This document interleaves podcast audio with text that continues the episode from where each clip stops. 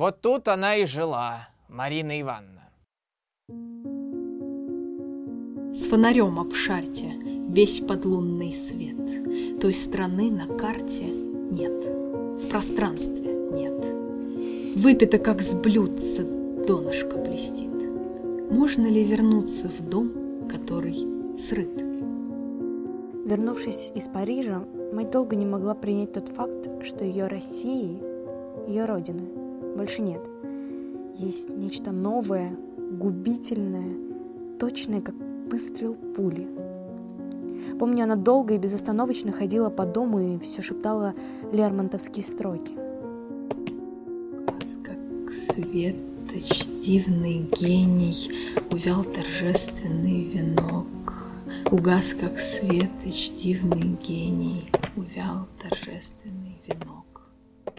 Но в тот день, 29 июля, Марина снова захотела увидеть жизнь такой, какая она есть.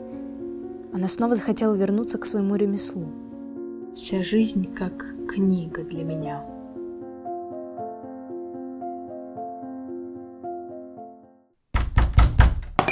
Проклятая чернильница. Ничего не выходит. Марина? Да, Аля. А, перевод Лермонтова готов? Частично да. Вот, послушай. Dans les cieux, accord et allégresse. Et la terre dort comme un enfant. Qu'est-ce qui m'attire et tant me presse Ne regrette rien et rien n'attend. Ты дочитала Кавку? Просто он стоит на книжной полке между мадам Кюри и Генрихом Гейне. Нет. Видимо, Сережа убрал ее туда. Я уснула. Помню. Ты читала портрет Дариана Грея.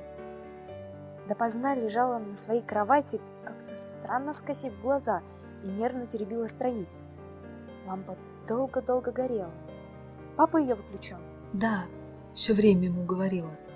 Сережа, я не сплю. А он с улыбкой убирал с моей груди книгу, бережно ставил ее на полку и гасил свет.